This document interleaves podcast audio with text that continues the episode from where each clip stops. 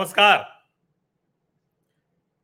लोकसभा के उपचुनावों में वो हो गया है जिसकी कल्पना नहीं थी, और ये ठीक बात है कि आजमगढ़ में शाह आलम उर्फ गुड्डू जमाली की वजह से एक रोचक मुकाबला कहा जा रहा था, और कहा जा रहा था कि भारतीय जनता पार्टी के लिए यह बेहद लाभ की स्थिति है। लेकिन वो लाभ की स्थिति ऐसी हो जाएगी कि दिनेश लाल यादव निरहुआ जैसा प्रत्याशी भी जीत जाएगा, ये किसी को कल्पना नहीं थी। उसके पीछे वजह बड़ी स्पष्ट थी कि जो वहां का जातीय राजनीतिक समीकरण है वो समाजवादी पार्टी के पक्ष में जाता था। इसके अलावा एक प्रत्याशी के तौर पर, एक नेता के तौर पर, जो आजमगढ़ लोकसभा में भारतीय जनता पार्टी ने किसी राजनीतिक पृष्ठभूमि के व्यक्ति को टिकट नहीं दिया, यह भी एक बड़ी वजह थी। लेकिन यहां आकर मैं एक बात कहता हूं कि लोकतंत्र में सब कुछ जनता तय करती है, न तो हम जैसे पत्रकारों की इच्छा मंशा का कोई मतलब होता है, न राजनीतिक दलों की इच्छा मंशा का कोई मतलब होता है। इसीलिए जब लोकसभा चुनाव का प्रत्याशी चुनते समय रामपुर से घनश्याम सिंह लोधी और आजमगढ़ से धर्मेंद्र यादव को समाजवादी पार्टी आ, समाजवादी पार्टी ने टिकट दिया, धर्मेंद्र यादव को, और दिनेश लाल यादव निरहुआ को भारतीय जनता पार्टी ने, और रामपुर से मोहम्मद आसिम राजा चुन आ, उनको चुन लिया समाजवादी पार्टी ने। तो उस वक्त यही लगभग लगभग स्थितियां थी जिसमें कहा जा रहा था कि भाई देखिए, घनश्याम लोधी ये पुराने आजम खान के ही शिष्य हैं, तो क्या ये आजम खान की जो कहें कि उनकी किलेबंदी है उसको ध्वस्त कर पाएंगे? और रामपुर में ढेर सारी अवैध संपत्तियां वो आजम खान की टूटी, खूब जमकर टूटी हैं, और अब आजम खान का राजनीतिक किला भी ध्वस्त हो गया, टूट गया। यहां आजम खान का टूटा, वहां अखिलेश यादव का टूटा। आजम खान ने अपने अति विश्वस्त वहां के जो समाजवादी पार्टी के महानगर अध्यक्ष थे आसिम राजा को टिकट दिलाया, तो आजमगढ़ में जो धर्मेंद्र यादव, जो मुलायम सिंह यादव के भतीजे हैं, उनके बेहद प्रिय हैं, उनको अखिलेश यादव ने टिकट दिया। यानी एक तरह से परिवार और विश्वस्तों को ही दिया। घनश्याम सिंह लोधी को भारतीय जनता पार्टी ने जब टिकट दिया तो बहुत स्पष्ट था दो चीजें। एक तो ये कि जो हिंदू मतों का है वो एकीकरण हो, ध्रुवीकरण हो, और जब आजमगढ़ में दिनेश लाल यादव निरहुआ को फिर से दिया तो उसके पीछे वजह यही थी कि यादव मतदाता कुछ तो छिटके। लेकिन हुआ क्या है? क्या यादव मतदाताओं ने मुस्लिम मतदाताओं ने जिताया? तो यह बिल्कुल सच नहीं है। अब मैं आपको अभी जो स्थिति है, चूंकि वैसे तो कहा जा रहा है कि दोनों सीटें जीत गए हैं, घनश्याम सिंह लोधी को तो प्रमाण पत्र भी मिल गया है, लेकिन मैं जो अभी चुनाव आयोग की वेबसाइट पर जो है, हालांकि ये वेबसाइट थोड़ा पीछे चलती है लेकिन पक्के तौर पर होती है, तो घनश्याम सिंह लोधी भारतीय जनता पार्टी तीन लाख सड़सठ हजार एक सौ चार, three lakh sixty seven thousand one hundred four, ये ये इसको रुकिए, मैं आपको चुनाव आयोग की वेबसाइट पे ही ले चलता हूं जिससे आपको आसानी हो ये समझने में, क्योंकि ये ये रही, ये थोड़ा सा समझने में आसानी हो जाएगी। ये देखिए, ये ये जो चुनाव आयोग है उसकी वेबसाइट है, और इसको जब आप देखते हैं तो मैं थोड़ा बड़ा कर देता हूं ये, जिससे कि आसानी से दिखे। देखिए, उत्तर प्रदेश रामपुर लोकसभा, और उसमें सबसे ऊपर आपको जो दिख रहा है वो मोहम्मद आसिम राजा दिख रहे हैं, और उनको मिला है तीन लाख पच्चीस हजार छप्पन मत। ये कुल मतों का छियालीस परसेंट है, छियालीस प्रतिशत मत उनको मिला है। और घनश्याम सिंह लोधी जो भारतीय जनता पार्टी के हैं उनको तीन लाख सड़सठ हजार एक सौ चार बावन प्रतिशत मत करीब करीब मिला है, फिफ्टी टू परसेंट। कई बार ये चर्चा होती है ना कि भारतीय जनता पार्टी को अगर चुनाव जीतना है तो उसे पचास प्रतिशत से ऊपर मत हासिल करना होगा। और यहां एक और जरूरी बात जो समझना चाहिए, रामपुर लोकसभा सीट पर किसी भी और प्रत्याशी को, देखो हरिप्रकाश आर्या हैं संयुक्त समाजवादी दल, इनको मात्र चार हजार एक सौ चौबीस मत मिले हैं, यानी आधा प्रतिशत के आसपास। इम्तियाजुर रहमान खान, ये निर्दलीय हैं, बारह सौ बावन मत, यानी ज़ीरो पॉइंट टू परसेंट भी नहीं है। कपिल मुनि निर्दलीय हैं, सत्ताईस सौ पांच, zero point three eight percent.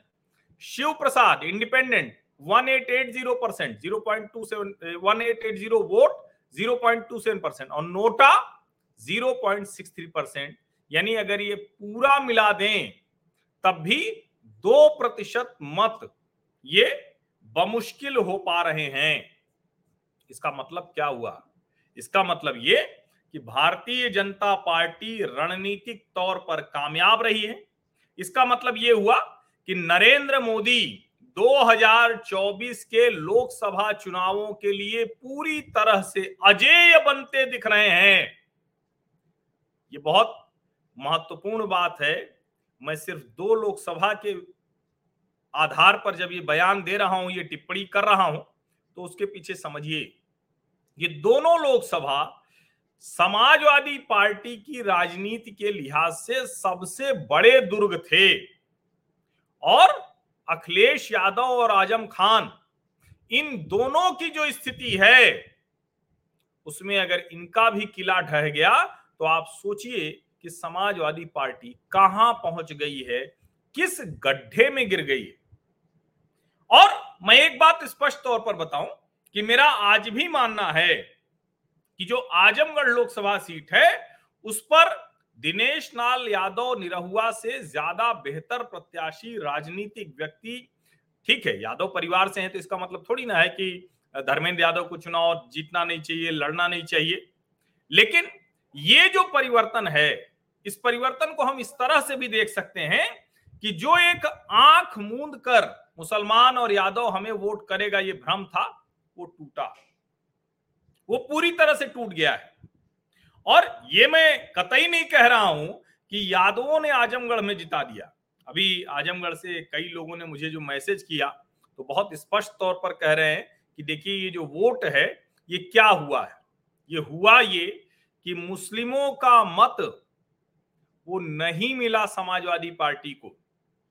मुसलमान मतदाताओं ने शाह आलम और गुड्डू जमाली, मैं आपको वो सीट दिखाता हूं, देखिए ये चुनाव आयोग की वेबसाइट है, ये मैं चला गया आजमगढ़ पर, ये आ गया आपके सामने और ये देखिए ये है, ये आजमगढ़ के नतीजे जरा देखिए।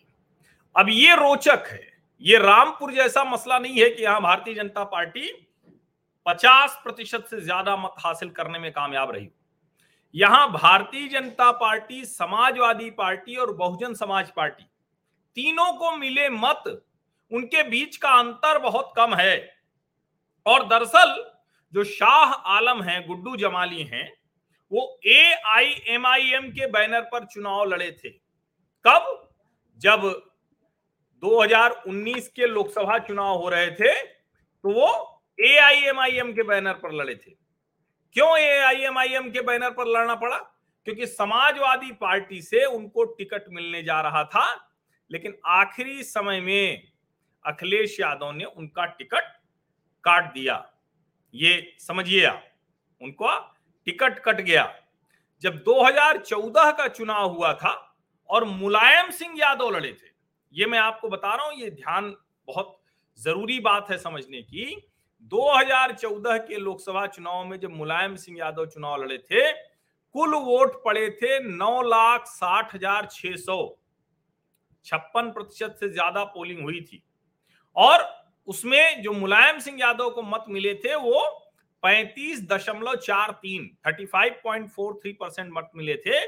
और उनके सामने भाजपा से रमा कांत यादव लड़े थे, जो रमा कांत यादव चले गए समाजवादी पार्टी में।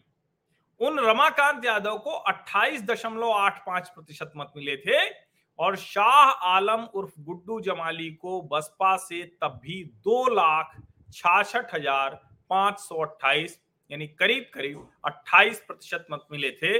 तो जो भाजपा के रमा कांत यादव और बसपा के शाह आलम को मत मिले थे वो करीब करीब बराबर थे। अब ये एक बहुत महत्वपूर्ण घटनाक्रम था, क्योंकि जब मुलायम सिंह के रहते हुए शाह आलम को इतने मत मिले तो कम से कम आजमगढ़ की लोकसभा सीट पर यह नहीं कहा जा सकता कि मुसलमान आंख मूंद कर समाजवादी पार्टी के साथ चला जाता है। ये आप इसको समझिए। और इस चुनाव को मैंने सुबह भी कहा था, फिर से कह रहा हूं कि कतई ये चुनाव किसी सरकार पर मत नहीं है।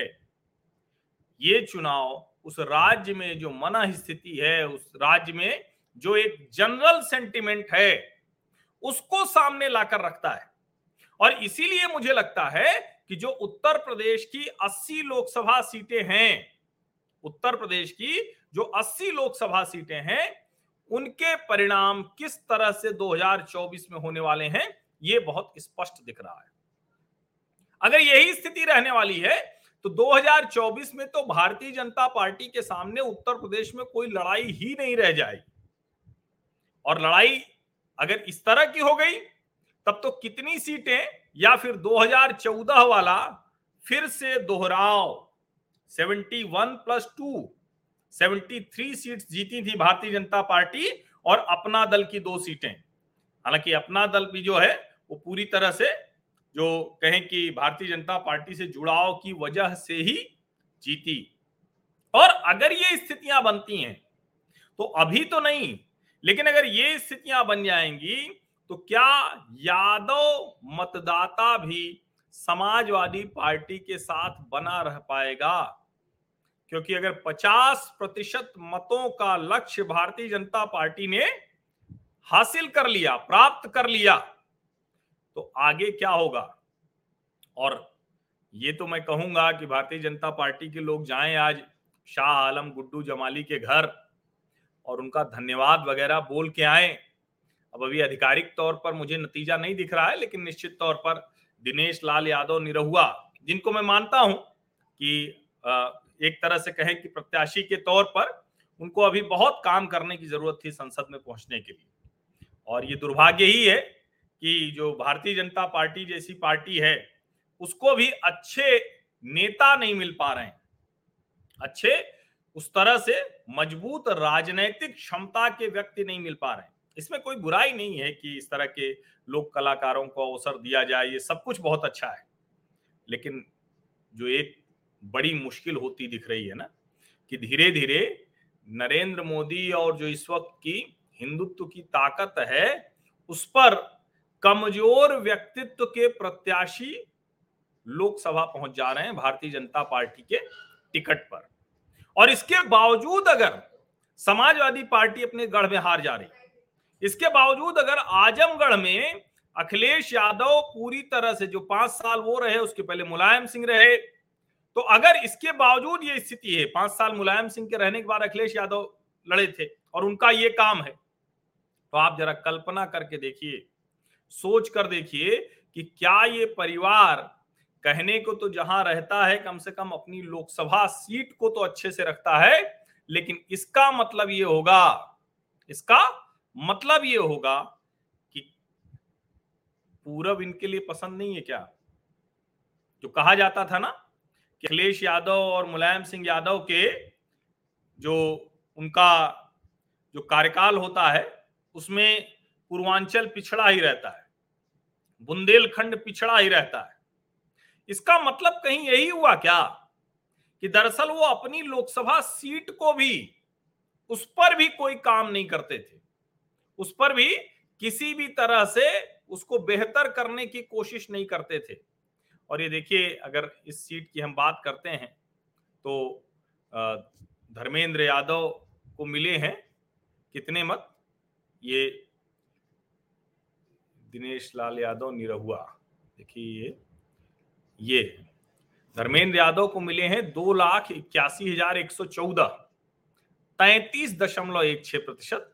शाह आलम गुड्डू जमाली को मिले हैं दो लाख पचास हजार दो सौ सैंतीस, उनतीस दशमलव पांच दो, यानी करीब तीस प्रतिशत, तैतीस प्रतिशत। और दिनेश लाल यादव निरहुआ को चौंतीस दशमलव चार दो प्रतिशत। जाहिर है कि इसके बाद तय होगा कि किस तरह से ये राजनीति आगे बढ़ेगी, लेकिन फिलहाल भारतीय जनता पार्टी का दो हज़ार चौबीस का रास्ता, नरेंद्र मोदी का रास्ता अजेय होता हुआ दिख रहा है और अखिलेश यादव बुरी तरह से जनता से कटे हुए दिख रहे हैं, एकदम भरोसा खोते हुए दिख रहे हैं। और संगरूर के भी उपचुनाव के परिणाम आए हैं, वो भी आपको बताऊंगा, क्योंकि अभी एक टाइम्स नाउ पे डिबेट है तुरंत, उसके बाद फिर आपसे बात करूंगा। बहुत बहुत धन्यवाद।